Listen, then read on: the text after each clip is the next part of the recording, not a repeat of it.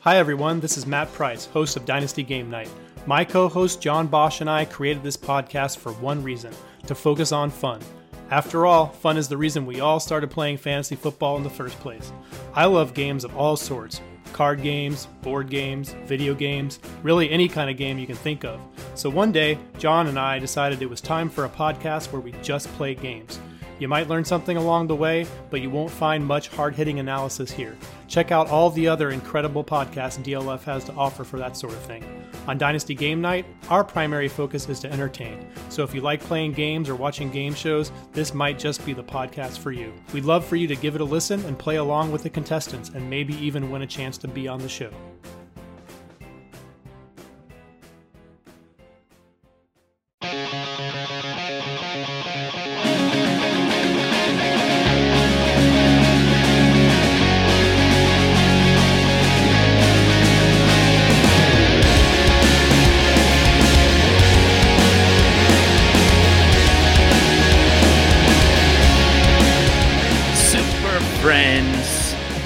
It's a Super Flex Super Show.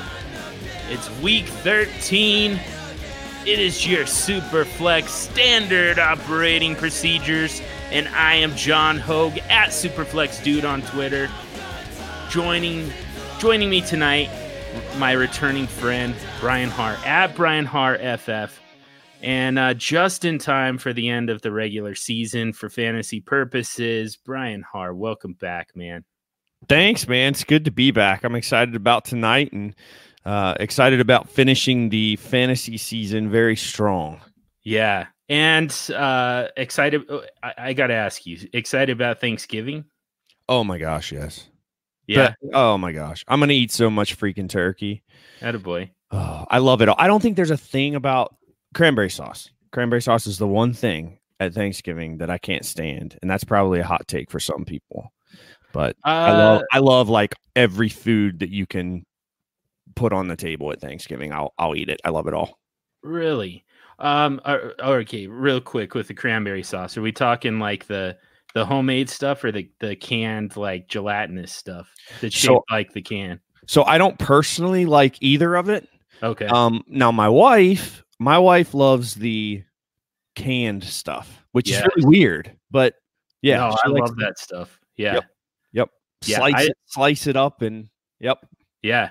Yeah. I, I don't, I don't, I, yeah. The, when it's shaped like the can, you actually, you know, it's going to be good. When somebody actually puts in the hard work to chop everything up and put it into, you know, this homemade cranberry sauce, like that stuff's going to be bullshit. And I know it.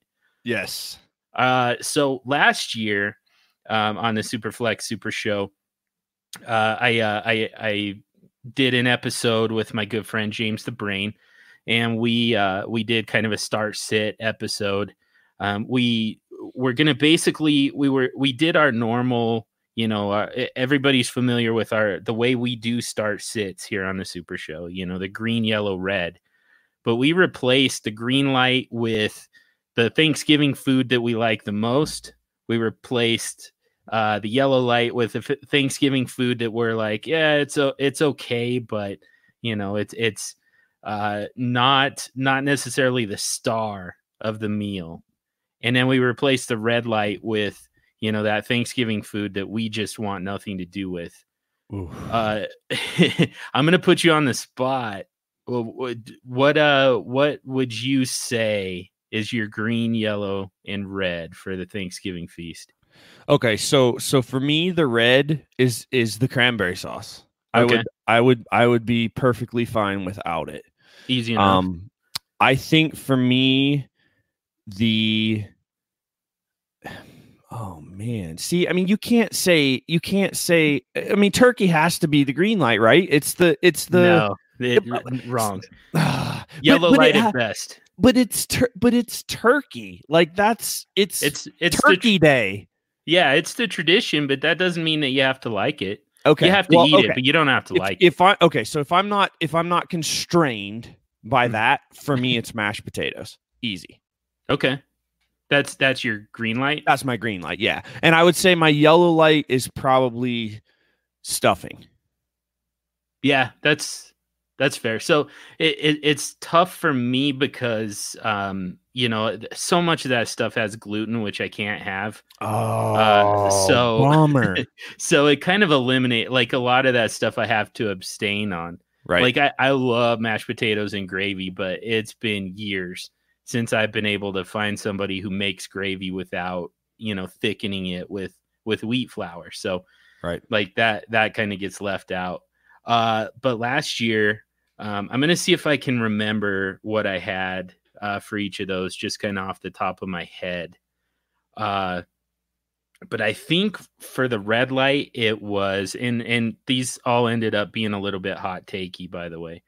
I think the red light, if I remember correctly, was a green bean casserole. If it wasn't, I mean, it might have been yellow light, but it's it's it's somewhere in there. It's yellow. It's either yellow or red for me because I just I don't like the color. I don't like the. In in, in fact, I I remember bringing this up because I I offended among other people our uh, our mutual uh, bestie Dynasty Outhouse Russ Fisher by comparing the color of green bean casserole to the color of the Seattle Seahawks uniforms. oh my. Yeah, that you know Hmm. some some gray, some green. Yeah. You know, yeah, I you can see it. Just put it in a blue dish and and Now we're not we're not talking color. feed it to the twelves. Yeah, no, not at all. yeah, yeah, yeah. That's that's more like spearmint gum, but Yeah. this is, yeah, uh, this this is especially kind of the old school uniforms where the gray was a lot more, a lot more dominant. Right. It did. It is very green bean casserole to me. Um, I I think that I also had yams in there as either my red or my yellow. I Um, love, or I love some yams. Ooh. yeah, yeah. I I I can't do it. They they don't make any sense to me. It's like why why is this sweet? This does not look like it should be sweet. And what why are we putting marshmallows on it? That feels really random. I mean that you know it, it it could it feels like it could be anything. Put anything on top of that. Why marshmallows? Um, it, it and it's just a little too rich. I don't I don't know. It it sends me into insulin overload. Uh, but my green light was anything that's non-traditional. Whatever whatever you want to introduce that's not a traditional Thanksgiving uh th- Thanksgiving food is I, I'm all about it. You know, whether it's like spaghetti and meatballs or oh my gosh, John. or like uh enchilada casserole or, or, you know whatever you want to somebody order a freaking pizza and, and that I'll I'll just I'll just push everything else aside and just get down on the pizza. Oh. See, I am I am when it comes to Thanksgiving, when it comes to Thanksgiving dinner, Yeah. There are staples that if they are not there, I will walk the F out. like I am definitely a traditionalist when it comes to Thanksgiving dinner. I I mean, you just You're a you don't- purist. why why yeah why mess with pure greatness? It's just it's the best meal of the year. The thing that pisses me off the most about Thanksgiving dinner is that why do we only have it like once a year? You can buy a turkey in the middle of June. Why aren't we eating turkey? Like we should be eating turkey and mashed potatoes and stuffing and noodles and yams and green bean casserole and all the goods like once a week. Like it should be a staple. It shouldn't be once a year. It should be like give me all that stuff every Sunday evening. Like it, ju- it- oh, Oh, my gosh. I mean, I could eat that. I could eat that easily 3 days a week. I didn't know how much we disagreed on this, or Oh, else I I wouldn't have t- taken us down this rabbit hole. I love it. Just, I mean, you, the we only do this once a year. I, you know, and they're they're still we still have those holidays that are, you know, that that there's plenty of of excess uh, of uh, you know of of uh, particularly with food. I mean, we just got done with Halloween with bags and bags full of candy. I know for a fact you've got kids. I know that you took some candy from your kids. Don't Oh, try and tell me that you didn't. Oh, I Okay. definitely did. I definitely. That a that a boy. Uh, I bought two bags of candy for Halloween. One of them was for me, and one of them was for the trick or treaters. That a boy. you know, we we all do we all do that one.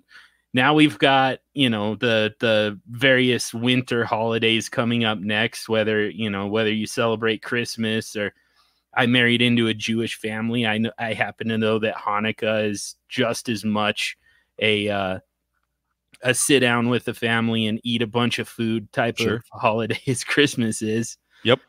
even we even have the fourth of july where you know it's it's it's different foods, but it's still you know lot, lots of barbecue, lots of beer. But this this country knows how to stuff its gut. we, No We- doubt about it. we we don't need and and it's very obvious by the obesity rate around this country. Number one. Uh, and number two, the fact that we've got people who are allergic to everything. I'll, I admit it. I'm allergic to gluten. That's because I've eaten so much freaking pizza and pasta throughout my life that my body finally said, no, you can't keep doing this. You can't keep doing this to us.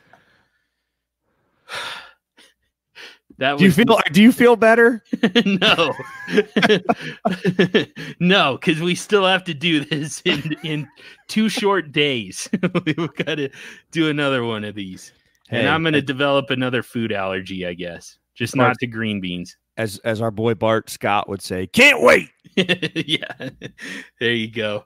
Uh, all right, man. Well, we've got a lot to get to, but I think that that was very important stuff for uh, for the listeners to to know about uh, the the co-hosts of this particular episode. But uh, we'll we'll get to the SOPs. Um, just know that uh, as as you're sitting down to Thanksgiving dinner, somewhere the Superflex dude is just sitting there wishing that there was just some tacos uh, and and replace the, the turkey with some freaking tacos Oh my goodness. and, and send send the turkey to Brian Harr because uh, he'll he'll take all of it. yes, indeed.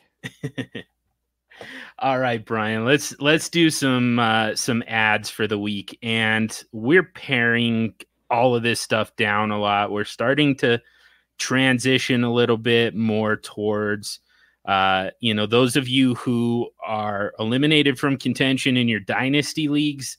Um, so you can start looking ahead a little bit to the off season, that sorry, the non-point scoring season. Uh, hashtag brand that just for you. Yes, thank you.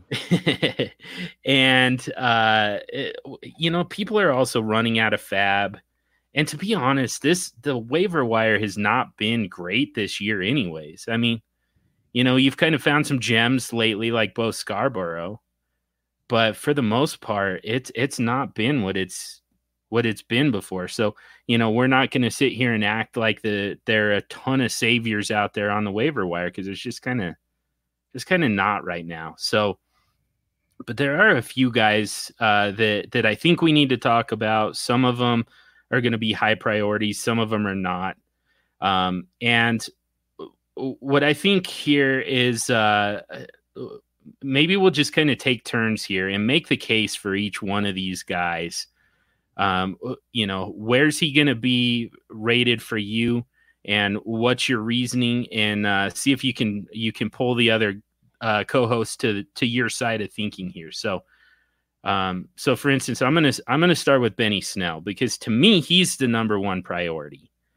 Uh, there's another running back that we're gonna have to talk about that I just I, I I think that he should be owned, but I don't think that he's the priority that Benny Snell is. Um, and, and I'm curious to get your thoughts, but here's my process on this: is the fact that you know James Conner probably it looks like James Conner probably makes it back this week. But you know, he's he the the nagging injuries are kind of piling up on him. It- you know, the the Steelers, I'm sorry to say it, man, but they're kind of falling out of playoff contention here. The Ravens are running away with that division. You're kind of angling for a wild card and, you know, even then it's going to be it's going to be tough to get to it. And y- the quarterback play is pretty suspect. I, I just I don't know at what point you just shut down James Conner for the year, kind of cut your losses, and you know just let these young guys run out the clock for you on on the 2019 season. To me, Benny Snell is he's the only other guy beyond James Conner who's kind of the workhorse type of back. He's the feature back guy. He's he fits that mold. And I and I think we saw it this week. He ended up being the lead back, even with Jalen Samuels perfectly healthy. They moved Jalen Samuels around the formation and use him in the passing game, which is perfect for him. We talked about that all off season. That's that's the role for Jalen Samuels, and he should be on the field regardless of you know what what personnel you're you're running with your with your running back situation. You know, he Jalen Samuels is a guy that you can put in the backfield with a James Conner, with a Benny Snell. You can send him in motion to the slot. You can even put him in line as a as kind of a tight end. You know, he he and and have him running routes, whether it's out of the backfield or or off the line. Uh, so you know, with if James Conner misses any more time, or you know, if they were to shut him down for the year, I think Benny Snell becomes a feature back, and I think we just saw that. I think there's a good chance that that happens, and for that reason, I'm willing to do what it takes to get Benny Snell. I would be willing to go all in for Benny Snell. I don't know that you're going to have to. I think he might be flying under the radar a little bit, and people are still expecting James Conner to take that role back, or you know Jalen Samuels take on that role, something like that. But uh, to me, I, I, this is just a matter of time, and uh, I think that Benny Snell is the type of guy who helps you get to the playoffs and and make a run. I think he's one of those late season guys who's going to do that. I don't know. What do you think? Yeah, I, I, think where Benny Snell is is probably going to make most of his uh, money, it, both in his career and also in for fantasy owners, is um, it, in the red zone. I mean, he's down around the goal line. He's he's the type of back that can just plow forward and get you, you know, get get you on those goal line touches. He's going to score. You know, he's going to score touchdowns. Um, I did like what he did in this particular game it was Cincinnati, so uh, you know it, it makes sense that he had his career best uh, in, in, terms of yardage uh, in this particular game. Um, I'm still really high on Jalen Samuels. Like you said, I'm not. You know, they they do move him around, and I like that they use him in in a different role. But he's kind of shown that he can be a workhorse back when they need him to be. Um, at least in my opinion. I mean, he did did that. He had the big game against New England last year where he did that, um, and he's performed in a couple of other games here where where Conner's been banged up. Um, I, I I do like Snell. I think long term he's a guy that I don't know that. I guess the the big question for the Steelers in in all these running backs is James Conner. What are they going to do with him? Because he's coming up to the point in his in his career where he's going to need to get paid, right? And mm-hmm. I don't think the Steelers are going to pay him. I really don't. I mean, I think he's going to have to take a team friendly deal um, in order for them to pay him. I know they like the kid a lot, but you know, if, if he's trying to maximize his his money, which he he should. I mean, I don't blame players for trying to do that. Um, you know, then I, I just don't know that he's gonna he, he may price himself out of Pittsburgh. Um, you know, and and then yeah, and then you have a guy like Benny Snell, um, who who steps in. I I do think that you know Mike Tomlin historically has has stuck with one running back. He's he's been a very ride your workhorse running back, you know, until the wheels fall off, and then move on to the next one. I don't know that you see that moving forward in this offense um, unless they bring in another back but they don't really have the draft capital, I don't think, to to go out and get a back like that. So, you know, Jaylen Samuels, Benny Snell, you saw um, Whyte, and I don't even know what the heck his first name is. He's a Steelers player, and I don't know what his first name is. Kerrith. Kerrith, there you whatever go. that is. Yeah, it's, a, it, it's not a real name, so it's it makes sense that you wouldn't know it. I mean, you even see him getting worked into this offense though, and getting some carries, you know, as a as a kind of a scat back type, um, you know, little quicker uh, and dynamic playmakers. So, it, you know, I, I, think they could move potentially to a more, uh, you know, running back by committee, uh, at least more so than we're used to seeing from a Mike Tomlin coach team um, moving forward. But I do like Benny Snell. I do think he has some upside, especially in the red zone uh, or at the goal line, uh, scoring some touchdowns there.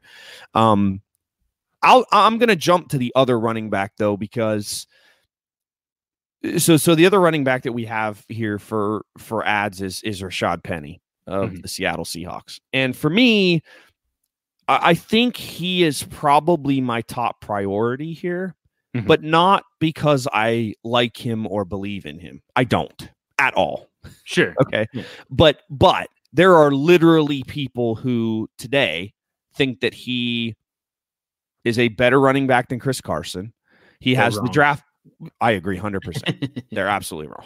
Yeah. I mean, Carson is the running back nine on the season with seven fumbles, four of which have come in the last three games, which is awful. And which is why we're even having this conversation. If Chris Right. Carson would not fumble the football, we're not even Rashad Penny probably didn't even I mean he would he had 14 carries this past weekend. He probably gets three if Right. if if Carson isn't fumbling the football. Okay. So and yes, that is an issue. I mean, that is a real thing that is happening. And and I understand that. But Chris Carson is far and away a better running back than Rashad Penny. Just is. Right. Um Penny has the draft capital. Okay. So so so the mindset of of people, and there are a lot of them out there, trust me, a lot of Rashad Penny guys, right? oh, I know. tons of them. So for me, I, I would prioritize adding him, and then I would if if you.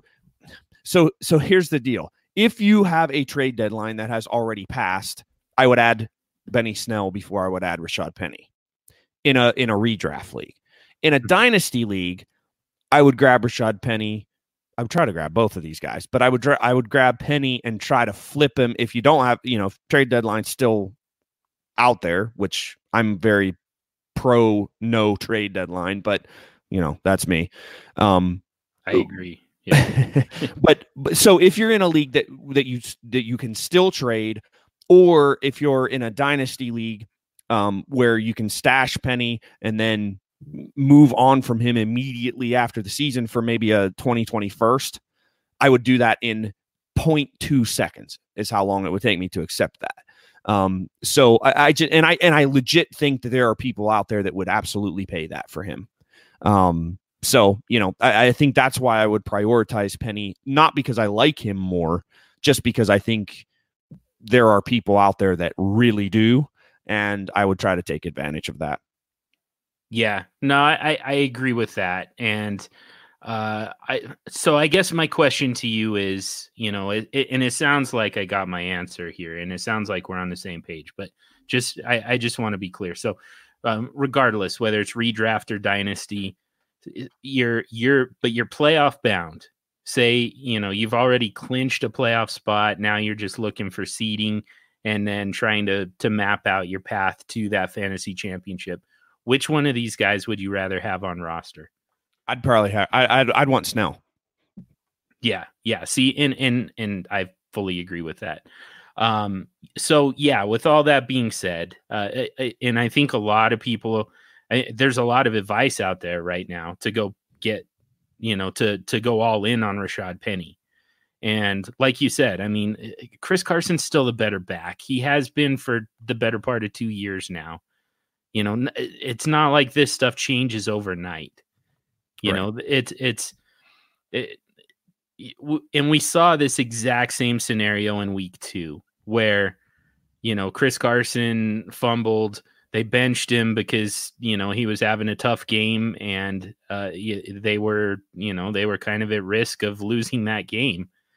Rashad penny came in and had a nice game including a, a nice little touchdown run and everybody lost their mind. It, it- here it is. This this you know we've been talking about this for for uh, you know a year and two weeks now that this was going to be ultimately Rashad Penny's job.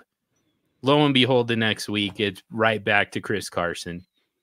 He gets the majority of the work, and you know since then he's taken more and more of the work, like to a point where you know Rashad Penny has just been a, a the guy that lets Chris Carson take a break Right. it's it hasn't been a significant workload to this point. Now, I, I mean, I think that the you probably give Rashad Penny a little bit more of a workload down the stretch, mostly just because of you know the amount of work that Chris Carson has taken on so far. The C, you know, the Seahawks are playoff bound. They, you know, that it's it, you you kind of have to prepare for that and make sure that you know you've got all of your your mo- your most important pieces healthy and well rested and ready to win you know in the playoffs once you get there so you know it stands to reason that Rashad Penny's going to take on more of a workload and and you're going to rest Chris Carson a little more but I mean make no mistake they still trust Chris Carson more than Rashad Penny Chris Carson is still the better player. He's he's faster, he's more explosive, he's a better receiver out of the backfield, he's a better blocker. All of that stuff matters. Yeah, I mean, and and the thing here with you know, I mean, again, I uh, so Peter Howard is is in my brain right now because he's a big, big Rashad Penny guy. so the so here's here's the thing for me. I mean, Carson he fumbled in week in week Oh, I just clicked the wrong button, bro. I'm sorry. In week nine, so he fumbled twice in week nine. Okay. Also fumbled in week 10 against the Niners. Okay. So three fumbles in weeks nine and 10. Rashad Penny's carries in weeks nine and 10, four and two. Six total carries with Carson fumbling the ball three times. They trust Chris Carson more than they trust Rashad Penny for production out of the backfield. Now, again, the fumbles are an issue, and I'm not saying that that isn't going to give Rashad Penny more opportunity. Right. I'm just not convinced that he's going to show more than Chris Carson with Chris Carson's continued opportunities. I don't even, yeah. I mean, again, if you're comparing those two guys as running backs, I just think Carson's a, a much more talented player. Yeah. Yeah. And I, I agree with you. And, and, you know, to your point, I the Rashad Penny's going to get more work. I don't think it's because of the fumbles. I think it's just because of that's the point in the season that we're at. Um, and you know, you know how I feel about Chris Carson, and I have felt this way for the entirety of his career. From the first time I saw him as a rookie in the preseason, I knew that this is a special guy, and I've been saying it nonstop. You know, uh, all along. Electric playmaker, so, baby. The electric playmaker. But I am gonna uh, I, just just to show that I can set biases aside. I'm gonna I'm gonna say that in the off season, I think we're gonna have to have a real conversation about you know how how much longer we're going to be willing to trust Chris Carson at the rate that they've been feeding him the ball over the last you know two seasons essentially since he's been healthy Mm-hmm. And uh, you know, I I think that he's going to be a dynasty sell for me. Um, it, it I, and it's going to hurt my soul to do it, but you just you have to be proactive and you have to be pro- pragmatic with the running back position. So this isn't a this isn't a you know a, a further endorsement of Chris Carson. I, I that that day is coming. It's just not here yet. So don't give up on Chris Carson. Don't sell the farm for Rashad Penny. Eh, you're going to have a hard time finding those spots where you can actually start him. Um, so I, it sounds like we're in agreement. The, the higher priority for both of us is Benny Snell. Um, so the the rest of these are a little bit easier to get through. So I'm gonna I'm gonna toss a guy to you here, yep. real quick. Uh, so Mason Rudolph is not good, um, and it and it's it it it really is uh, disheartening to find that out. Um, luckily, you get Ben Roethlisberger back next year, and plus now you know that you don't have the answer necessarily on roster. Those are good things to you know to be able to find out before Ben retires. So, uh, but Mason Rudolph finally just, I mean, he was so so bad that he finally just got benched for Devlin Hodges. I, I I'm I'm curious and and so this is just kind of this question is directed at you as a Steelers fan. Who's the quarterback going forward for the Steelers? So I've by the way I've got Hodges listed here as a potential ad. And so you know follow-up question for you is do you do we in a super flex are we picking up Devlin Hodges with the the idea that maybe he's the starter rest of season? Um, I think. Uh, Yeah, rest of season, I think it's an okay ad. I think Hodges is an okay. Uh, look, I love Duck. I mean, it, Duck is a cult hero in Pittsburgh. He really is. Um, you know, any Steelers fan that pays attention to the team uh, knows who this guy is, knows kind of what he did in training camp and in the preseason. Um, you know, then to the practice squad, then back up to the team. You know, um, he, he's just it's a fun story, and the guy has he has an it factor about him, not in the same way that Tom Brady has an it factor about him, but you get what I'm saying. He just there's something about the guy that makes you want to root for him. Okay, he, he calls ducks like he calls ducks. Else. Yes, like yeah, that, and that hey. that still can that that still counts as it factor. and for a guy like me, okay, Yeah, full disclosure, right?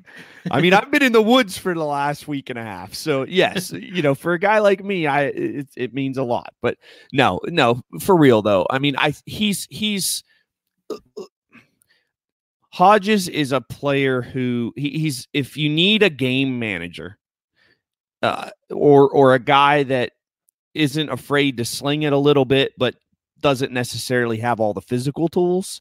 I mean, that's the thing about Hodges. He doesn't have the arm strength. He doesn't have the, you know, I mean, you saw even on the on the James Washington deep ball, uh, the the long touchdown pass. I mean, he threw the ball short. Washington just made a really good adjustment on the ball um, to undercut the the defensive back, and and then ended up stiff arming a guy into oblivion and and taking it to the end zone. So, um, you know, so I mean, Hodges is you know, and he played uh, admirably too in the game against Baltimore when uh, when um, good grief, Mason Rudolph got knocked like to Mars um on, on that play, you know, and then and then he started against um, the Chargers as well, and and and and they won that game. Yeah, I mean, I think he gives them.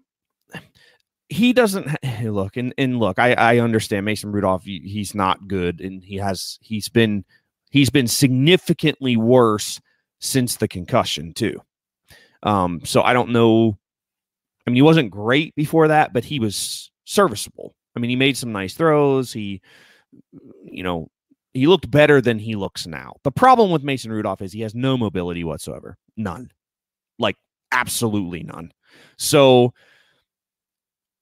that's an area where Hodges Hodges can extend plays with his legs. He's not gonna he's not Lamar Jackson. He's not taking off and I mean nobody's Lamar Jackson, but he's he's not taking off and making running for 30 yards. I'm not talking about that, but he can he can do the you know, shuffle, get outside the pocket, maybe dump it to a tight end for seven yards. Whereas Mason Rudolph is either sacked or tries to force the ball into a small area and it gets deflected and intercepted and end of story. The Steelers defense is good enough that with Duck Hodges, I think they have a better chance of winning the Yeah. way the way that he's made up. For fantasy purposes, I think you're probably going to be disappointed with Devlin Hodges if you're, you know, if you're like, "Oh, well this is a new starting quarterback of the Pittsburgh Steelers for the rest of the season. Let's add him." Is he worth an add? Probably. I just wouldn't expect a whole lot. You know, add him for depth if you need a guy that might get you like 10 points so that you don't take a zero.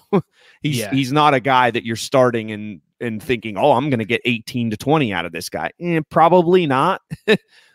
you know, so that that's kind of what I'll say about Hodges. But uh but Duck is definitely a cult hero in Pittsburgh. Yeah. In eh, I mean the main reason that he makes this list is uh, first of all, you know, most super flex formats, you're you're not going to find a starting quarterback on waivers very often. Mhm. You know, I mean at some point s- it- it- especially the way this season has gone, you know, somebody's going to get hurt uh, and or somebody's going to get benched. I mean, my god, how many how many quarterbacks got benched for their backup this week? We saw Matt Schaub uh, replace Matt Ryan. We saw Tim Boyle replace Aaron Rodgers. Uh, we saw uh, uh, Mike Glennon replace Derek Carr. Um, you know, for totally different reasons. We saw RG3 replace Lamar Jackson. You know, the these guys just kind of the the you know the quarterbacks are just kind of coming and going, and uh, you know you you never really know who it's going to be. Who's gonna who's to get benched because they just weren't good enough, who's to get hurt, you know. Uh, and and this season has just been so crazy as far as that goes that when you find somebody who looks like they're going to start for an NFL team in a super flex format, you pick them up just because the guys that you have on roster, nothing is guaranteed. You right. know, now, now we're starting to wonder when does Nick Foles get benched? You know, when does Mitch Trubisky get benched? And eh, uh, and again, I mean, there's still that totally unknown variable of injury. So eh, you know, I, I think that in a super flex league, you pick up Devlin Hodges just as as that depth, just as insurance. You're really hoping that you don't need him, but I mean, there is an angle. I mean, he's he's he's mobile we always talk about it, I, we overuse the term cheat code and i'm sick of it but I, I mean he's got that mm-hmm. and not only that he's throwing to you know you're you're about to get conner back probably and, and if you don't i mean you've still got benny snell you've got uh you know they're they're starting to use Jaylen samuels more in a receiving game like we mentioned you've got vance mcdonald out eh, there now you're going to get juju smith schuster back you know, James Washington is coming on a little bit. And uh, there's another guy that we're going to talk about a, li- a little bit later. Actually, I'll we'll just uh, you know foreshadow this a little because I mentioned Deon Cain last week. So I, I mean, it's a it's an offense with some weapons.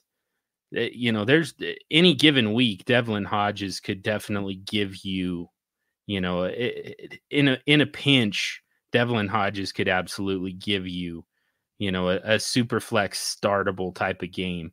In particular, I mean, they've got, you know, uh, uh, they've got Cleveland again this week, and then they've got they're at Arizona. But I mean, that's the absolute worst defense against the pass in the entire NFL. You know, there, there there's a good chance for a plug and play. So I think Devlin Hodges needs to be added for that reason.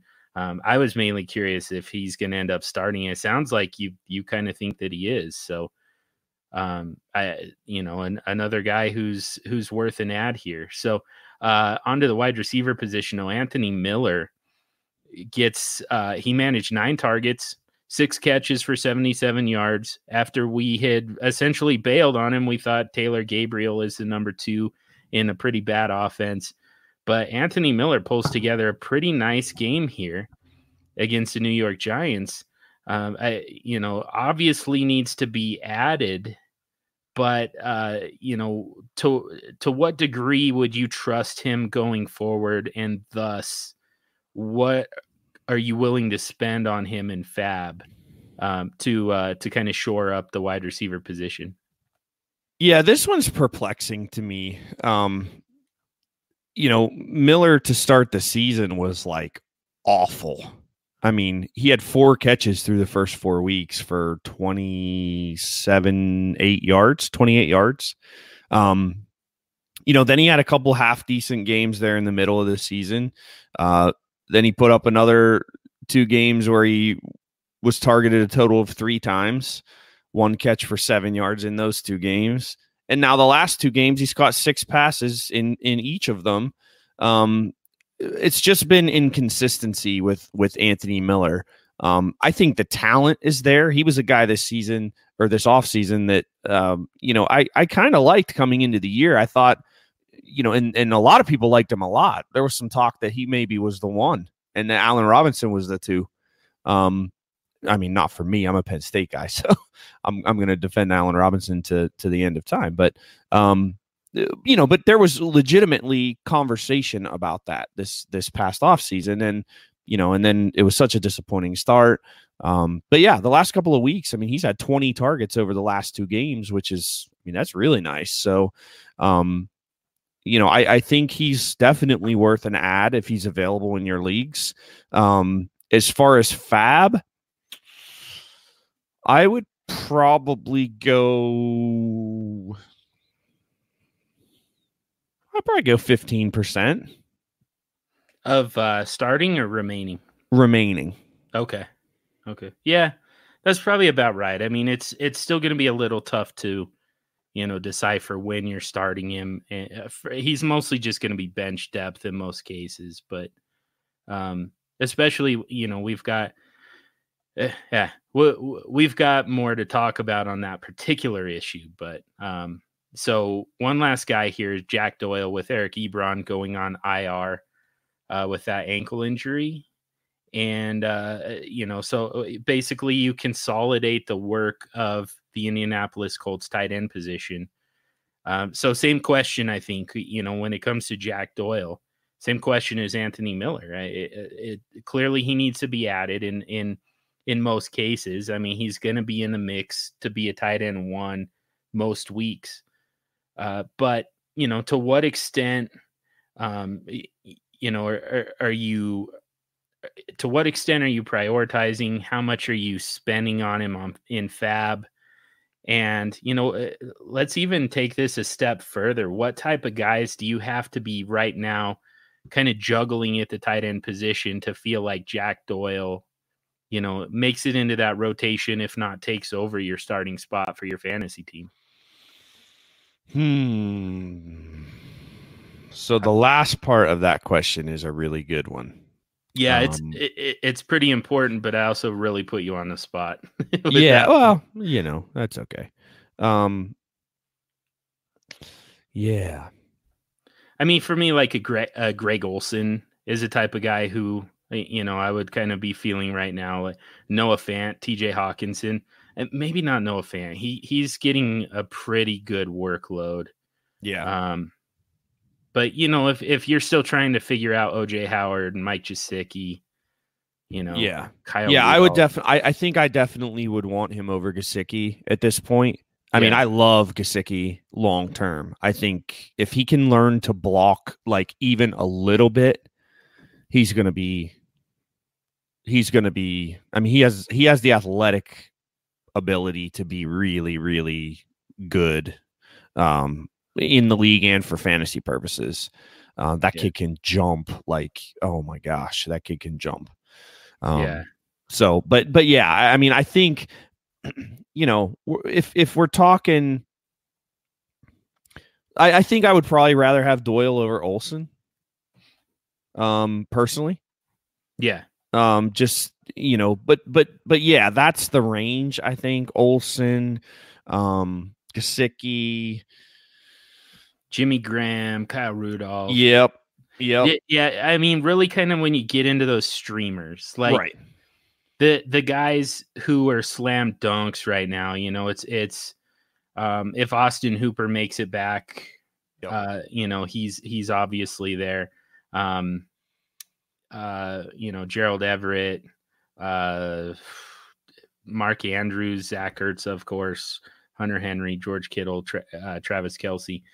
Um, yeah, I, I mean, even for me, like, I still kind of consider Jared Cook to be a little bit of a streamer. I mean, he's certainly come on lately, but if I'm starting Jared Cook, I think I'm still making a move for Jack Doyle just as kind of insurance you know, and I I'm still considering playing matchups there, you know.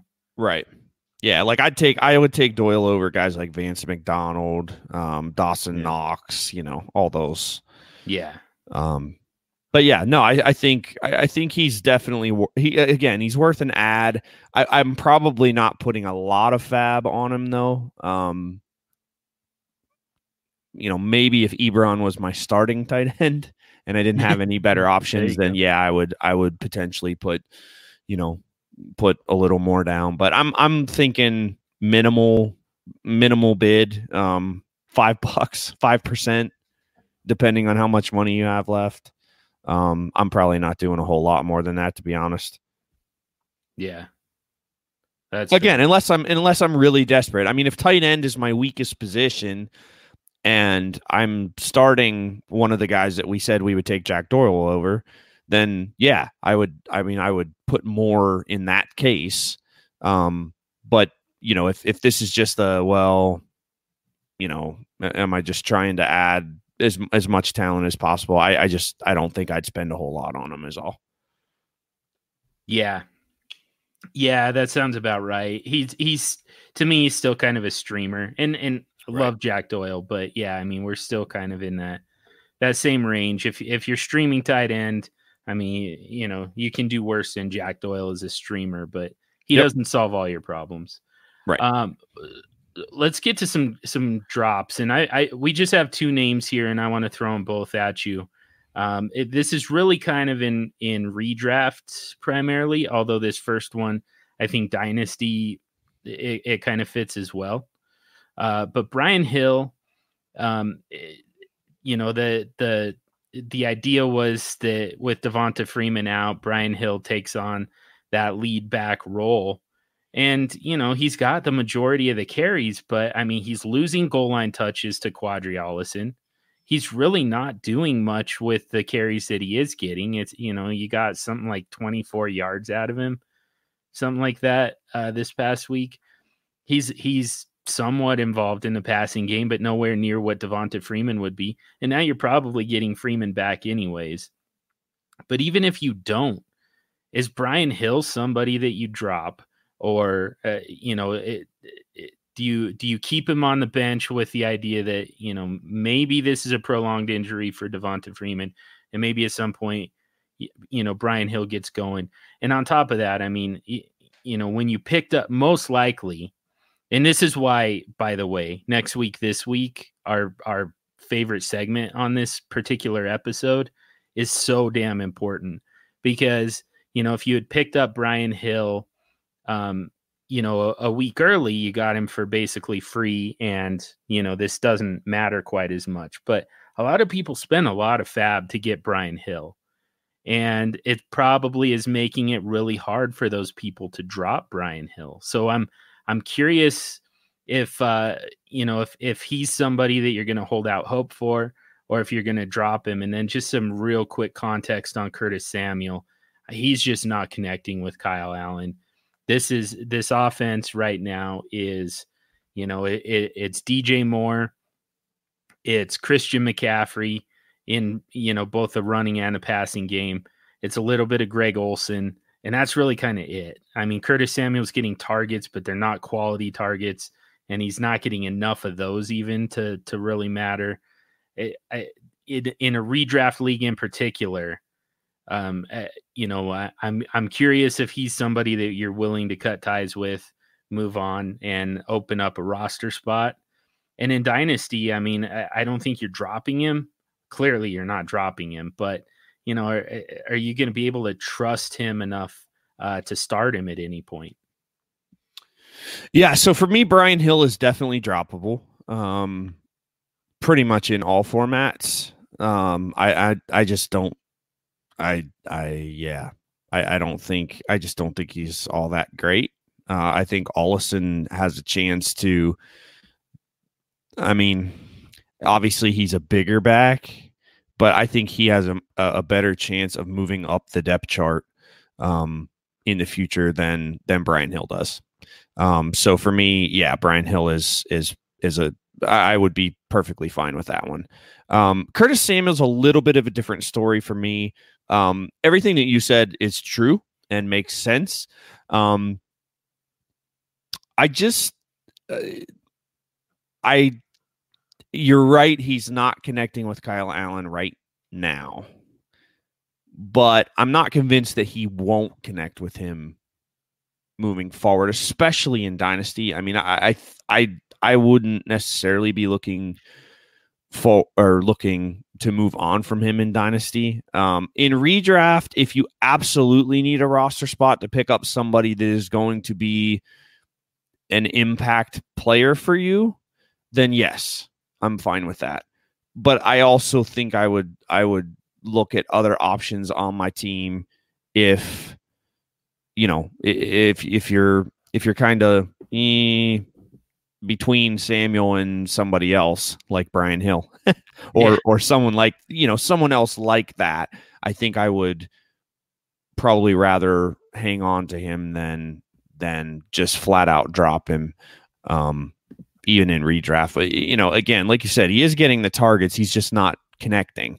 So if he connects a little more um and like you said the offense is it definitely i mean we saw dj moore this week just went nuts um and and christian mccaffrey goes nuts every single week. So um you know yes the offense absolutely runs through those two guys um you know, but but I I think there's I think the, the problem you're gonna have with Curtis Samuel is the consistency because I think that he's going to have games, you know, um the last two weeks have been really rough. The previous two weeks prior to that, he got a touchdown in both games. I think he had around 50 or 60 yards receiving in those games. So obviously not huge games, but still double digit fantasy points. Um, so you know, again, for me, it's the consistency that makes him, or the inconsistency that makes him even even considerable as a drop. Um, but I still kind of lean towards hanging on to him if you have other options to drop before him. Yeah. Oh, yeah. That's that's fair. You never know when when they could catch fire, and, and I believe it's a pretty good schedule going forward. Eh, it's it's okay. I mean, you know, you got Washington and Atlanta. All of a sudden, Atlanta is a kind of tough matchup. Yeah. Um. And then uh, Seattle, Indianapolis. Yeah, it, it's uh, I don't know, but you know, it, yeah, you, you never know if those if those some of those passes from Kyle Allen start to start to connect. Uh, things could get pretty interesting pretty fast. So maybe we don't jump the gun, um, but it, you can't feel comfortable starting him right now. Um, let's move on here. So in the past, we've done uh, you know, we we do buys and we do sells. And we're going to change that up just a little bit for these purposes. I mean, in most cases, your trade deadline is passed. Uh, like Brian said, I mean, you shouldn't you shouldn't have trade deadlines, uh, particularly in dynasty. Um, but a lot of people still do. Um, you know, that's just kind of the way things have always been done. That's why we still veto trades, even though that one makes absolutely no sense. Um, so based on the fact that a lot of uh, trade deadlines have passed. First of all, we're going to talk about some guys. Um, in, instead of buys, this is going to be buy-ins. So some guys that you know you you may not have felt particularly comfortable starting that I think you're going to be very startable going forward. Um, and then uh, the instead of sells, it's going to be just got you know guys. We're going to try and fade here down the stretch uh, late in the season for various reasons. Um, and uh, I, I'll, I'm just going to fire these guys off to you.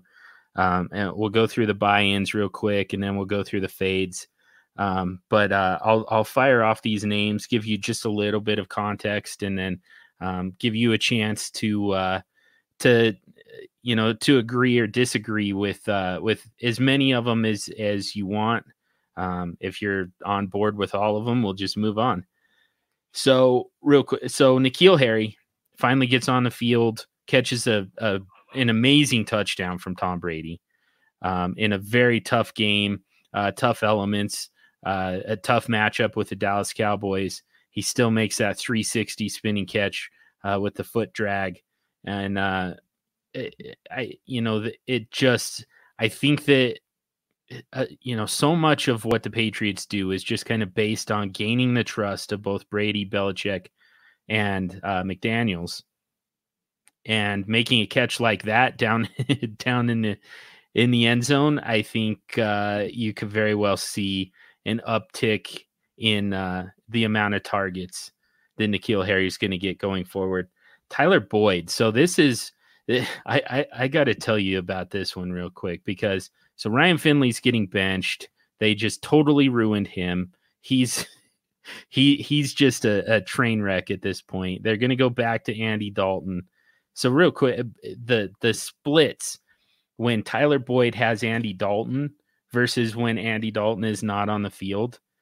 Tyler Boyd's production gets cut in half when he loses Andy Dalton like to a point where his his average targets per game dropped from 10.25 to five and a half. His receptions per game dropped from 6.6.4 to 3.5. His receiving yards per game dropped from 67 to 31. His uh, his his share his uh, target share dropped from 22.9 down to 12.5 and his PPR points per game dropped from 13.9 to 7.1. So he gets he gets Andy Dalton back, and so much of Tyler Boyd's production has come with Andy Dalton at the quarterback position. All of a sudden, he jumps right back into that mix of high end wide receiver two type of guys that we that we thought that we were getting from him going into the season. DeVante Parker, it's primarily based on uh, the schedule coming up. Um, I mean, he's he's certainly emerged as the top option for the uh, for the Miami Dolphins, but this schedule is just crazy going forward. Philadelphia, who's the fifth worst against uh, against wide receivers, the New York Jets, eighth worst, the New York Giants, second worst, and then finally a tough matchup in your fantasy championship against Cincinnati, the 19th worst uh, in the NFL. So it's it's still a, a pretty average matchup. But until then, he's got dream matchups the whole way through. David Montgomery, it's it's really kind of the same thing. It's it's based on uh, the schedule coming up. I mean, I know that we haven't seen anything, you know, per, uh, particularly useful from David Montgomery lately, but that he's he's got Detroit this week. They're the number they're the second worst against uh, fantasy running backs. Tough one against Dallas, and then in your fantasy semis and finals, he's got Green Bay fourth worst against running backs, and Kansas City the absolute worst against running backs, allowing the absolute most fantasy points to running backs. And then finally, Darius Guice. and again the just the matchup coming up uh, or the the schedule going forward um, it's uh, as as he starts to wrestle away more of that workload from Adrian Peterson. And uh, as I try and find his schedule here real quick ah, there we go. Uh, so this week is uh, so they just they just played the Jets or Detroit trying to figure out where we're uh, Detroit. Okay. So they yeah, so you lose Detroit, but still got Carolina. They're allowing the third most fantasy points to running backs. Then Green Bay, fourth most. Then a tough one in your semis with Philadelphia and a, a middle of the road matchup with the New York Giants. By then, Darius Guice should have full control of that backfield. So it's really just the next two weeks in particular with Carolina and Green Bay. They're both on the road. But this is an offense that's going to run the ball a lot. And like I said, I, I, think that they're phasing Darius Guice more into that lead back role uh, with every with every week. So what do you think about it? The any of those that you disagree with, any of those that uh, that you're not gonna feel like you can start with confidence? Um hmm. So for me, the the one that sticks out here is is Harry. Okay, and for oh, me, it, it and and and not not so so. Let me let me preface this by saying, um, you should have been buying in Dynasty like all year. Correct. Um, and if you didn't, you're gonna really regret that. Yep. Um, because I think that this kid moving forward is going to be really, really good. Um, I don't the the only thing so New England, there's a couple things that concern me. Number one, I hesitate to even put this out there because I mean history shows that I'm gonna get sliced up for it. But Tom Brady has not been playing great over the last few games. That's true. That's very true. I mean, we're talking like 140 yards passing and maybe a touchdown yeah. the last couple of games. So now, if if Harry's the guy that catches that touchdown, well then yeah, it's a great day. Four catches, 28 yards and a touchdown, pretty decent day. He doesn't catch that touchdown, you're talking about six fantasy points.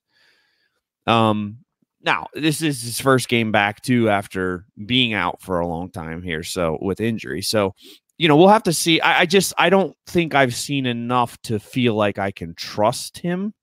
So I don't know that I can buy in yet.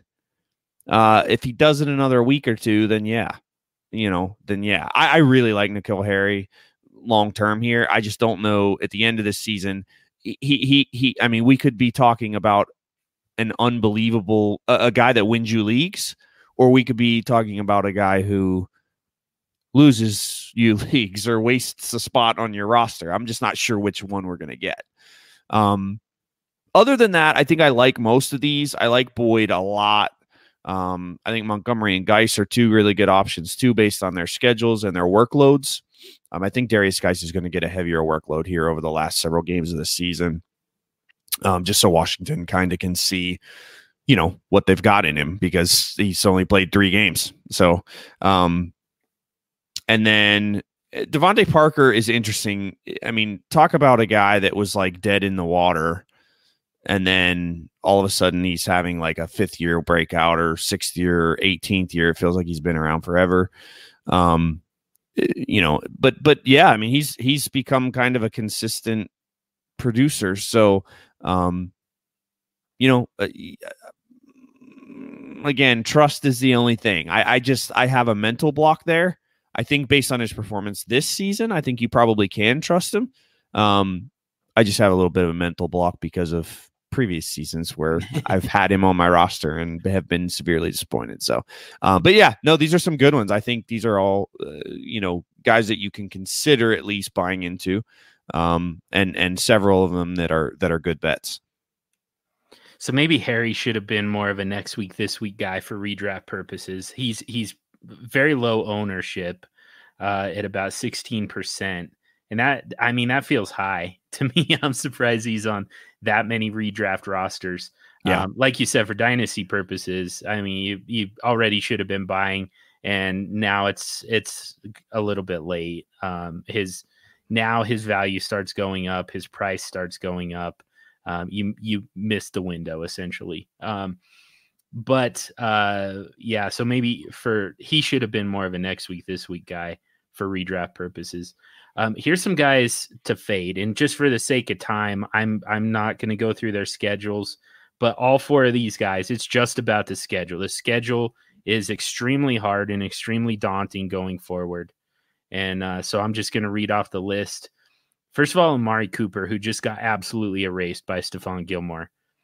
Two two targets, no catches, no points. It, it, and and we've seen that happen before. We've seen him neutralized by good cornerbacks, and he's got a murderer's row of them coming up. Bo Scarbrough, um, you know, now that he has taken on the lead back role for Detroit, now he gets about as tough a schedule as as you could possibly get for a running back. Um, now that everybody's falling all over themselves for him. Um, I, you know, I think that you need to proceed with caution. Josh Allen just actually navigated a pretty tough matchup with the Denver Broncos, and you still get the rushing out of him, which is kind of the the big uh the the big equalizer, but he still has a pretty tough matchup coming for uh, or a, a, tough schedule, sorry, going forward that includes the New England Patriots. And then Mark Andrews um, with uh, the about as tough a schedule as you can get for the tight ends going forward. And like I said, I mean, I, I could go through and read off the schedules, but um, just for the sake of time, just just take my word for it that these schedules for all four of these guys are tough.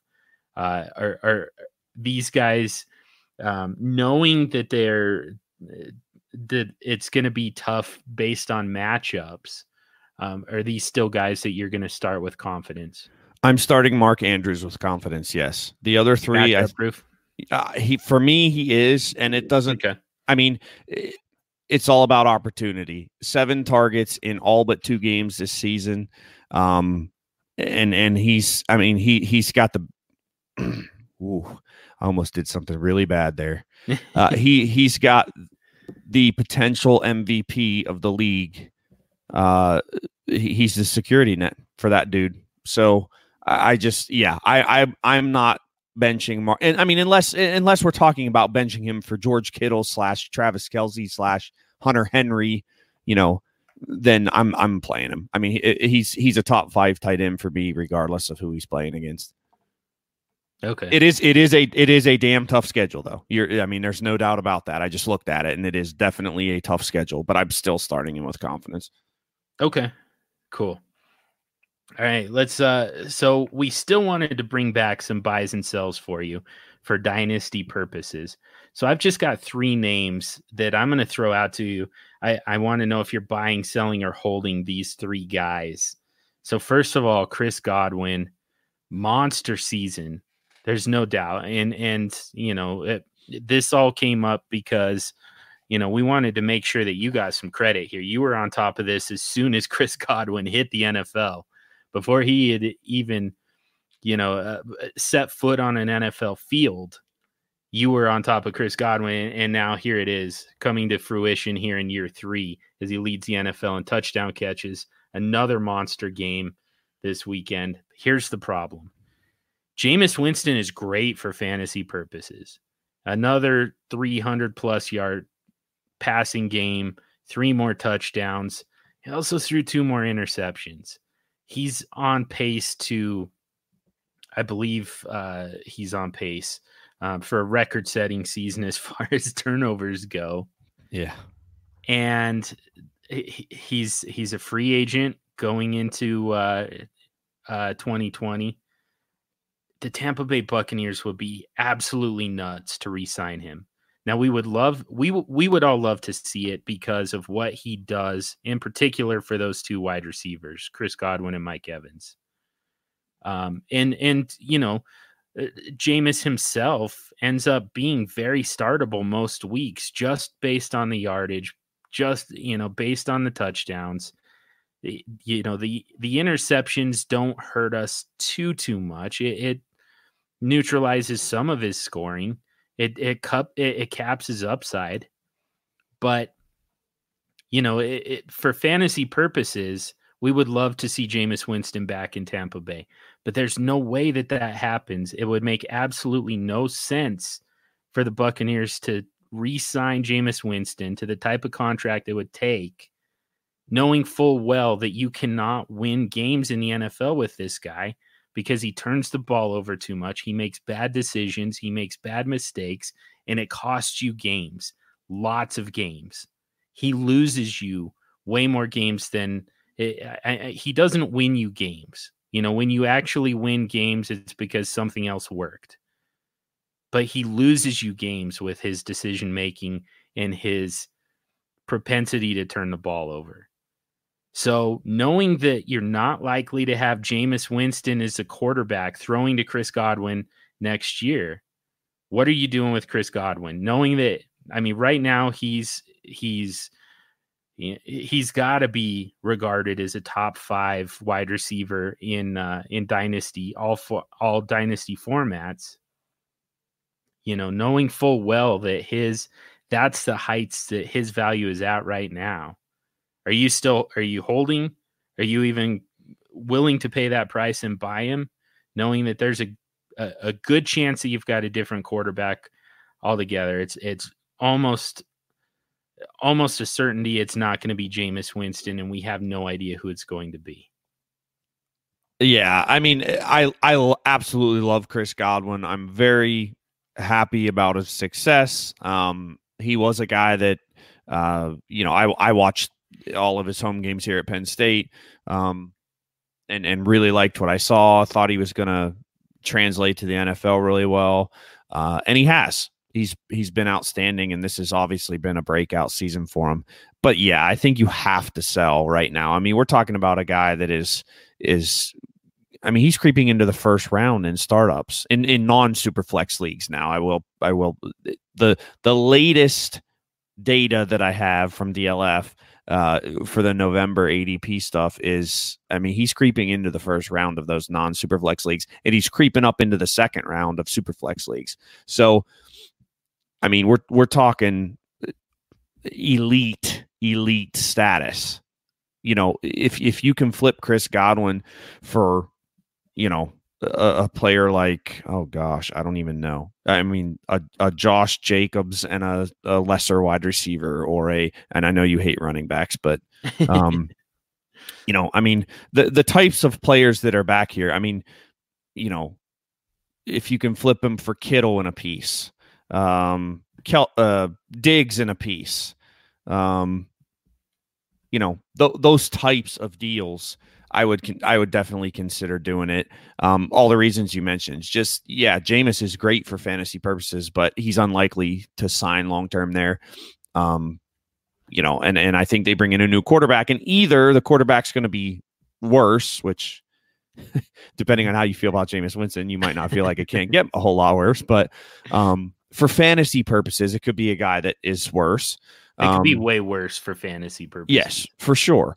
Or it will be a better quarterback, better NFL quarterback who maybe doesn't get you the fantasy stats because you're getting leads and running the football, you know? So, Yeah. um, yeah, I, I think Godwin you have to sell right now based on how inflated his value is. And I'm not saying that he can't do this again because I very well think he could do this again.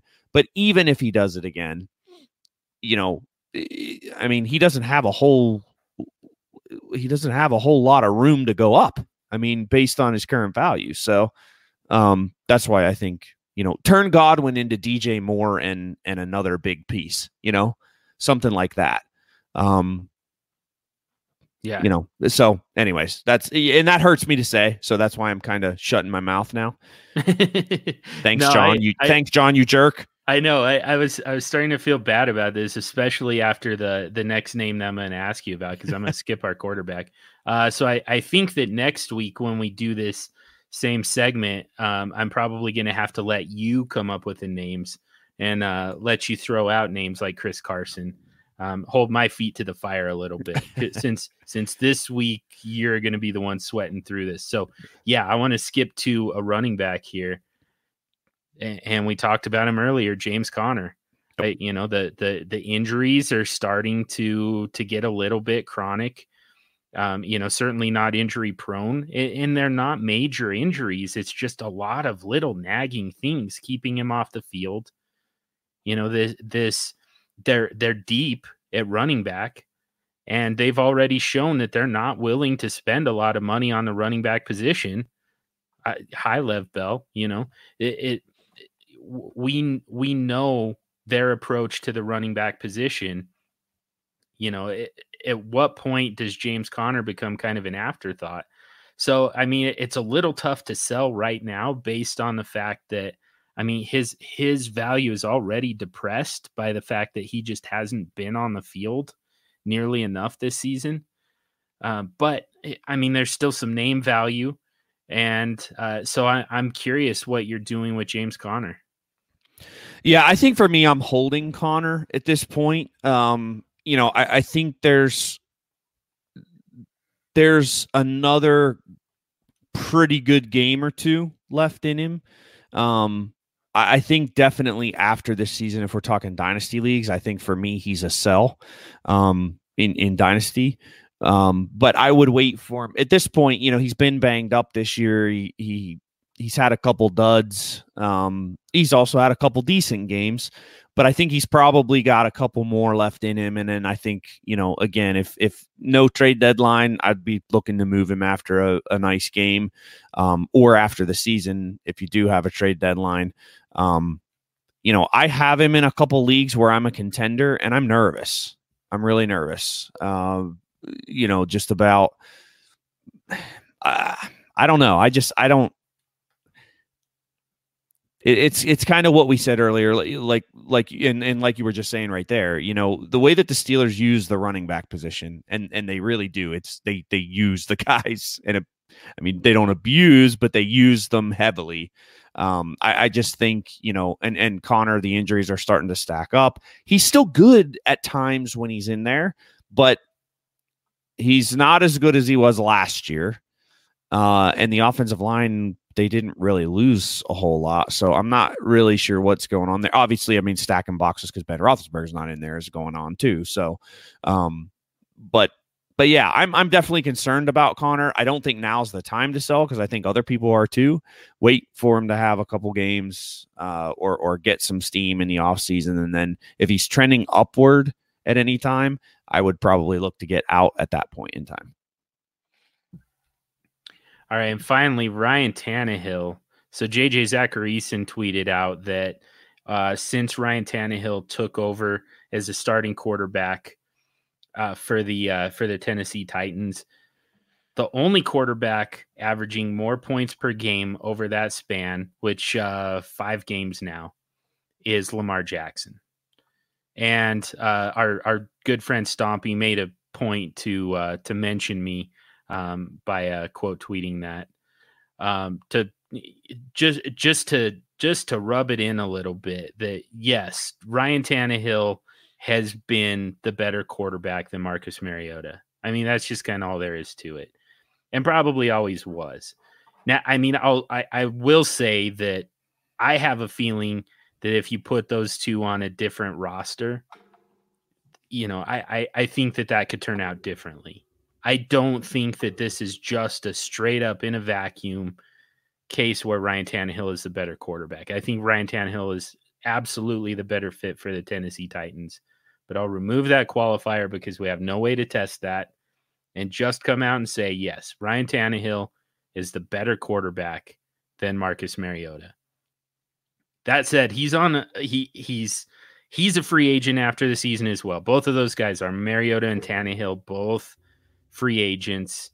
Ryan Tannehill's making it awfully tough for them to uh, to you know to move on from him and start all over at quarterback. Uh, he's he for fantasy purposes, he's been no worse than quarterback 10 uh, in the five weeks that he's been the starter, and he's going to finish week 12 as a quarterback two uh, behind surprise surprise Lamar Jackson. He's averaging uh, 20 what was it 23 points per game um, over the over the five games that he's been the starter. Eh, both for fantasy purposes and for NFL purposes Ryan Tannehill has been I mean really better than we've ever seen him play. And that's the concern from me.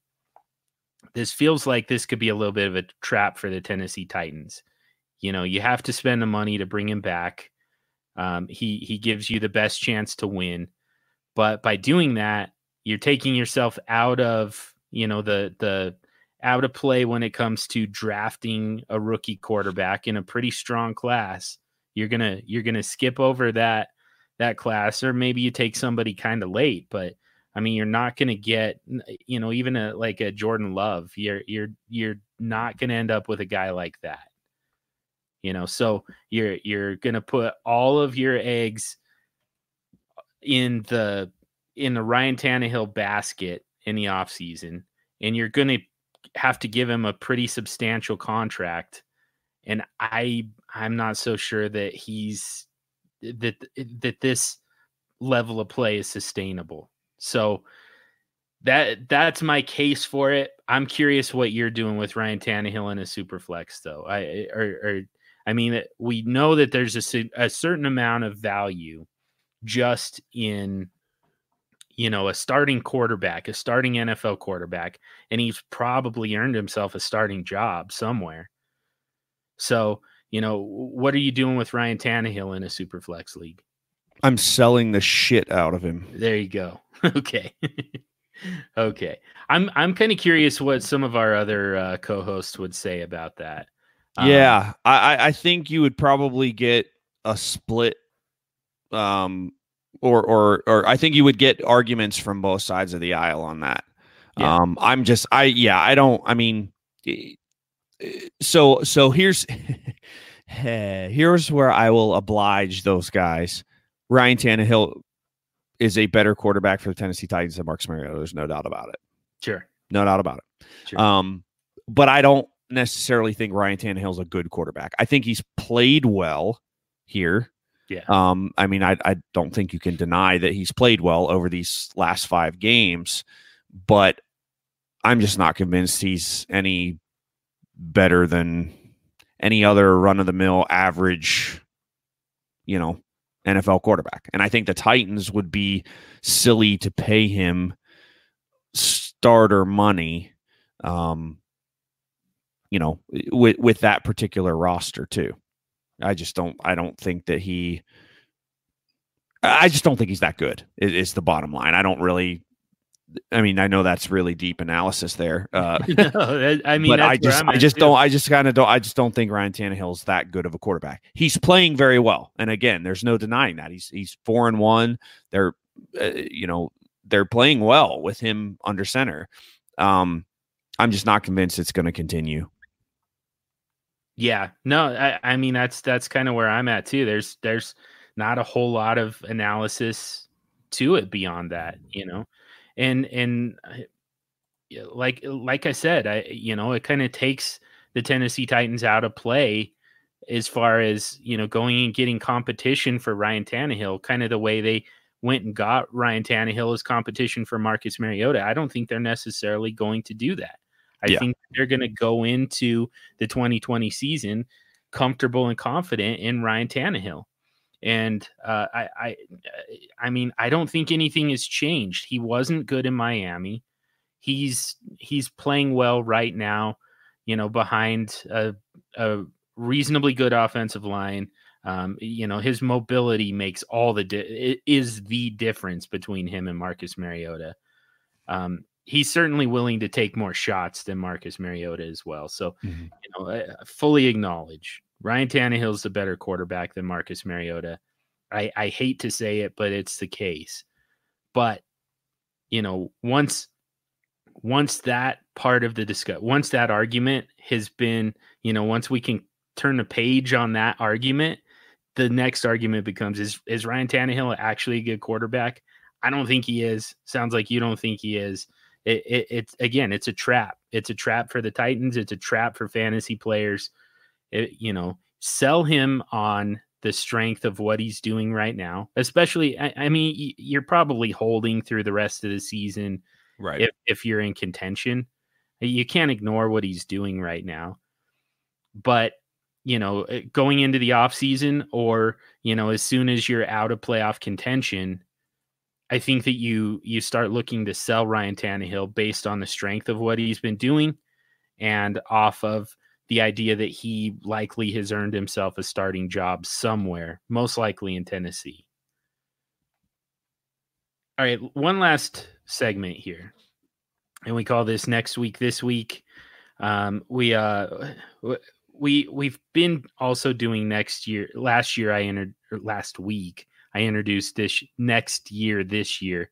Man, all this is confusing.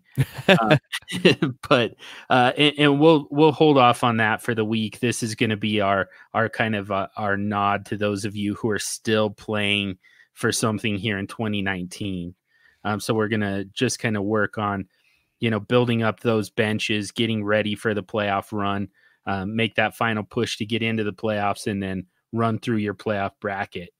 Um, so some some players that you can pick up now who are likely going to be uh, high waiver priorities this time next week, and you would have to spend a significant amount of FAAB on them now. But if you pick them up, er, uh, there you're gonna have to. God, it's late here. it's, even, it's, it's, even later there, but uh, it's late here. Um, next week, you would have to spend a significant significant amount of FAAB on these guys, but you pick them up now, you get them for free, you save that FAAB, and uh, you can spend it elsewhere. So um, let's just run through. Let's just kind of take turns. Say a name, give a little bit of analysis. And uh, I mean, if there's any discussion that needs to be had, we can do it. But for the most part, I think we're going to be able to just fire through these. So um, just uh, just pick a name on our list and uh, give a little analysis on it. Uh, yeah, so I'll go right back to the Steelers uh, and and the player that you had mentioned earlier, foreshadowed a little bit, in Deon Cain. Um, you know, I think this was a nice waiver pickup by the Steelers, especially given their wide receiver situation with some of the injuries and Juju being out. Um, Diontae Johnson, he did play this past weekend, but um, you know he was banged up, had a concussion in the the previous game. Um, eh, you know, Deon Cain, he didn't he didn't make a huge splash, uh, but he did catch one pass for 35 yards, and it was a really nice play. Um, I think over time here, he will get a few more opportunities to rotate in the outside receiver positions here, which is really significant for the Steelers because if if they can get two of James Washington, Diontae Johnson, and Deon Cain working on the outside perimeter, then Juju can stay in the slot, and that's where he thrives. So um, from a team perspective, I really like that as a Steelers fan. And uh, and again, from a fantasy perspective, I think Deon Cain is a guy that over these next couple of weeks, um, eh, you know, can can really increase his snap share and uh, his production, um, you know, moving forward here for the Steelers. So I like Deon Cain uh, to potentially be a next week, this week guy. Uh, Trayveon Williams, uh, backup running back to Joe Mixon for the Cincinnati Bengals, and I, the uh, the idea is, I mean, at this point, the Bengals have all but locked up the first overall pick in the in the NFL draft. You know, it's a lost season. There's absolutely nothing left to play for. Why? Why on earth would you put Joe Mixon out there and let him take on, you know, the additional damage of the final you know what four games of the season. Why would you four or five games of the season why would you let him get beat up? Why would you let him take that damage risk injury? And overall i mean we just know that there's a, a certain amount of mileage that a running back has in his body before it starts to break down. Why waste that? What you know what what limited availability you have from joe mixon? Why would you waste it on 2019 in a season where you you've yet to win a game. Now you're going back to Andy Dalton, a quarterback who you know is not going to be there next year. You know, it, you you've got a bad offensive line, bad all around offense. You're not going to beat anybody, and even if you do, it, it's not for the in the best interest of your franchise to win any games. You know, one at the most. Uh, you can you can handle one win um, before you start worrying about you know who who uh, who can jump past you for that first overall pick. So the idea being that Joe Mixon at some point gets shut down for the rest of the season, just because there's absolutely no reason for him to take on that damage. Trayveon Williams, the rookie running back, takes on that workhorse role for the rest of the season and we don't care beyond that. If, if they're winning games, does not matter. All that matters is who's touching the football, who's getting the volume, who's on the field, who's getting the volume, who, who's you know, who's producing fantasy points based on those two variables. And if Joe Mixon gets shut down for the season, I believe it's Trayveon Williams. Um, eh, I, I, the next one here, I, and I hope, I really hope I'm not stealing thunder on this one, John, because I know this guy is one of your guys, um, that I've heard you talk about significantly, and please feel free to jump in here and add. Um, but I'm going to go with Justice Hill. Mm-hmm. Uh, of the Ravens here. And the reason eh, the schedule here, uh, and, and, especially next week here, they got the the um, San Francisco 49ers, very tough run defense. Um, if if the Ravens are in a game uh, and they cannot run the football, now I'm not convinced they necessarily won't be able to because Mark Ingram has been damn good this year. Um, but if they fall behind in a game, which they haven't been behind very often, but if they do, I think Justice Hill will have an opportunity out of the backfield to make some splash plays. Um, they're going to have to get creative against the Niners D. Um, this that that defense looked amazing last night against the uh, Packers. So, uh, you know, I, I I think Justice Hill brings a different skill set to the field uh, than the other Ravens running backs. Uh, Mark or um, Mark Ingram has been good out of the backfield as well. I just think, I mean, he's going to be. There's going to be opportunities for another back in the passing game there, um, potentially in that game. So uh, I think I like Justice Hill here uh, for for next week and a couple weeks after too. Yeah, and, and I, you know, furthermore, so Baltimore right now at nine and two, second place in the AFC. They haven't quite locked up the playoff spot, um, but that's coming very soon. Um, you know, I think is uh, in fact, if they were able to beat the San Francisco 49ers, I think they not only lock up a playoff spot, but also the division. And at that point, you know, you're just kind of playing for seeding. It, it, I I wonder how much you're going to throw Mark Ingram out once once this stuff starts to fall into place. You know, how much do you run Mark Ingram and how much do you, you know, rest him and get him ready for the playoffs? So it's kind of the opposite idea of Trayveon Williams. So um, that was uh, that that's the one other thing that I would add to that uh, Bilal Powell, uh, backup running back for the Jets, and this is a time of year where you're primarily looking for, uh, you know, these these running backs who pop up on waivers and end up, you know, providing, uh, you know, playing significant roles for various reasons. We've talked about a guy, um, you know, a, a, backup running back jumping up because the starter gets shut down because the you know the team's going nowhere. It's a lost season with Joe Mixon. Now we've talked about a running back getting shut down in preparation for the playoffs. Bilal Powell is, it, you know, it's it, the Jets are somewhere in between, closer to the Bengals, more of a lost season. But Bilal Powell also just it, he's he's the backup running back to a guy that the organiz- organization doesn't particularly want, and we know that full well. He almost got traded at the trade deadline. He almost got traded back to his original team.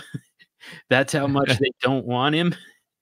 And uh, uh, furthermore, I mean, I, I got to be honest, man. Just like watching this, and I, have got to shout this out to uh, Brian Johnson from uh, from Fanball uh, at B- BTXJ uh, on uh, on Twitter, BXTJ BTXJ, I believe. Um, but he he's the first one that kind of pointed this out, and then I went back and watched some tape. Bilal Powell looks better than Le'Veon Bell right now. In all honesty, Bilal Powell looks like the best running back that the New York Jets have. Um, it, it's it's pretty amazing based on the fact that you know when when Powell suffered the neck injury last year, we thought his career could be over. So for him to even be on the field is is pretty amazing in and of itself. But to be out playing the great Le'Veon Bell, I, I I would not be surprised at some point for them to to it, eh, they've already started to funnel more work to Bilal Powell, but at some point I would not be surprised at all to see them just straight up give him that job and see what they've got with him. So moving along here, I guess uh, one one final one for me is is Darrell Henderson uh, or Darrell Henderson, um, and it, it, it comes back to kind of what you said about um, just the Rams are just a mess right now. I mean, I don't know, I don't know what the answer there is, but I, I think that the usage for Todd Gurley is probably not going upward trend. Um, so I think I think Henderson might get a shot here uh, to get in there and kind of show them what he can do. Um, you know, he's he's had some limited success. Um, but again, this this Ram the Rams are are really a mess right now. Um, and, and, I think maybe Henderson provides a spark, gets an opportunity to do that. Um, so uh, he's another guy that that maybe uh, we could look at next week and and have him uh, kind of have a big week. Um, we'll see what happens with it. It's just what a what a crap show. I mean, what a crap show. I, I don't even know what else to say about the Rams after tonight's performance. So um, ugly. Yeah, it was it was really bad. and and this is another one. It just you know why why waste t- Todd Gurley on this season? Right. You know, just just call it what it is. This is a lost season. Try and regroup and come back in 2020 with Todd Gurley fully healthy. Yep. You know, and and let Darrell Henderson carry you through the rest of the season. So yeah. Um, let me just fire through these last three guys real quick. So Brett Rypien, uh, quarterback for the Broncos. Right now, it's really up in the air. So first of all, um, Brandon Allen hit very hard uh, by Shaq Lawson in uh, the loss to the Bills, and his head hit the hit the ground. And um, you know, after that, so Jeff Legwold beat writer here in Denver, pointed out that the the numbers for the efficiency numbers for Brandon Allen drastically dropped after that hit. So, point being, there's a good chance that Brandon Allen got concussed on that hit. He he could be in the concussion protocol. It's going to force the issue a little bit here for the Broncos as far as who starts going forward. Now, Drew Lock is certainly an option. He could. He's still. He's he's uh, he has not been activated from IR yet. He's still in that 21 day window where you can either activate him or leave him on IR for the for uh, or put him on season ending IR. It could go either way. If he gets activated, he probably starts. If they don't feel like he's ready, there's a good chance that they put him on season-ending IR so that can they can open up a roster spot for a backup quarterback to Brett Rypien, and Brett Rypien gets to start. So very speculative here. Drew Lock is another guy that you could potentially add, uh, you know, for the exact same reason. Um, but at this point, it's kind of a coin toss between Brett Rypien and Drew Lock, and and Brandon Allen is still in the concu- the the conversation if he makes it out of the concussion protocol. Uh, but right now, the most likely scenario is it's one of the two rookies, Brett Rypien or Drew Lock. Uh, Scotty Miller, who has emerged as the number three wide receiver for the Tampa Bay Bucks. We know that they can support three wide receivers. They just haven't had that. And all of a sudden, Scotty Miller comes along with blazing speed, uh, scored a touchdown in back to back games, and uh, looks like. Um, uh, you know one one more dimension to this very dynamic offense and then finally zay jones hunter Renfrow with a broken rib and a punctured lung likely ends his season we know how much they wanted to use him, how much they had been using him. He's been the top target getter, the leader in receptions and receiving yards uh, since week eight for the Oakland Raiders. Zay Jones likely steps into that role now uh, with Hunter Hen- Hunter Renfrow probably out for the season. And uh, it, it's a guy that we mentioned when he was first traded from the Bills to the Raiders.